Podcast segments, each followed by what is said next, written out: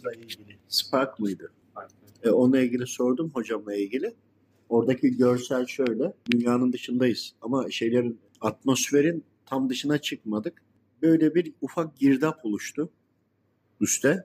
Ama dünyanın yani bizim şeyimizde değil. Yukarıda. Bir girdap oluştu. Manyetik alan. Manyetik alan aşağı doğru inince atmosferin içinden dönerek aşağıya indi. Bir alanı böyle komple taradı. Şey gibi lazer taraması gibi. Fakat kesinlikle biz insanlara zararlı değil. Manyetik olarak ifrit yani bak cinni Müslümandır. Müslüman zaten ehli sünnetse bir problem yok.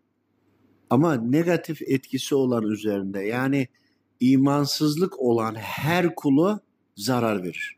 Ve bunlar kaçışacaklar. Kaçışırken yanmamak için, sıkıntıya girmemek için eğer bir şeylere çarparlar, bazı düzenleri bozarlarsa eğer ufak tefek sıkıntı olur ama onların boyutunda olur. Bir de imansız olan insanlarda da böyle darlanma, bunalma olur. Anlık çıldırma gibi olur. Birçok kendini frenleyecektir ama çok sinirliyim bugün, çok gerginim, evde kavga ettiği işiyle gibi konular olur. Ama imanın zerresi dahi olan olsa, imanlı olan hangi boyutta kul olursa olsun, ins olsun, cins olsun ya da diğer yaşamsal formda olursa olsun hepsine iyi gelir. Ve kesinlikle bir zararı yok ama zararı olan şeytangillere. Onun için siz Allah'ın izniyle uzatın ayakları çıkarın çorapları duanızı edin. Hani ozon delinmiş dedin ya. Şimdi delinmiş deyip isteyince biz hani manevi boyuta çıkınca gayri ihtiyarı onu da görme istedik ya.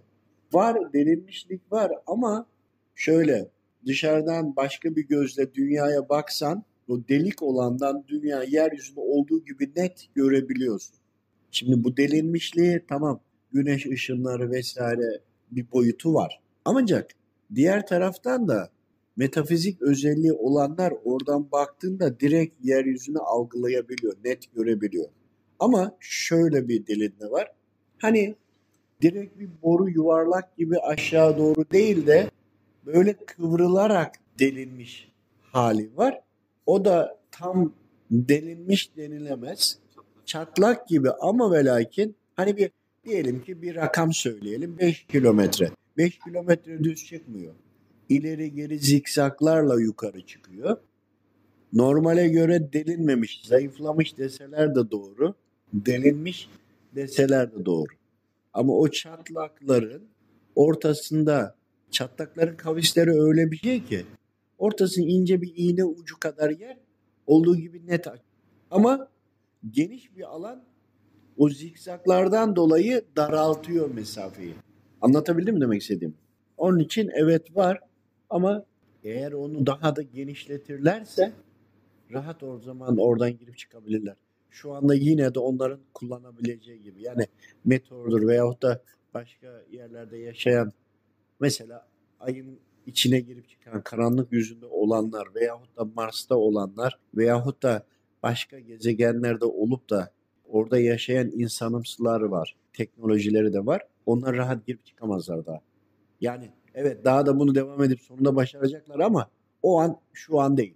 Daha çok uğraşmaları lazım. Biz de dualarla orayı sürekli kapatıyoruz. Sürekli elimizde bir iğne, dua iğnesiyle orayı dikiyoruz, kapatıyoruz. Çünkü dualar gelince etkisizleşiyor. Onun için duamız çok kıymetli. Bildiğin şöyle düşün.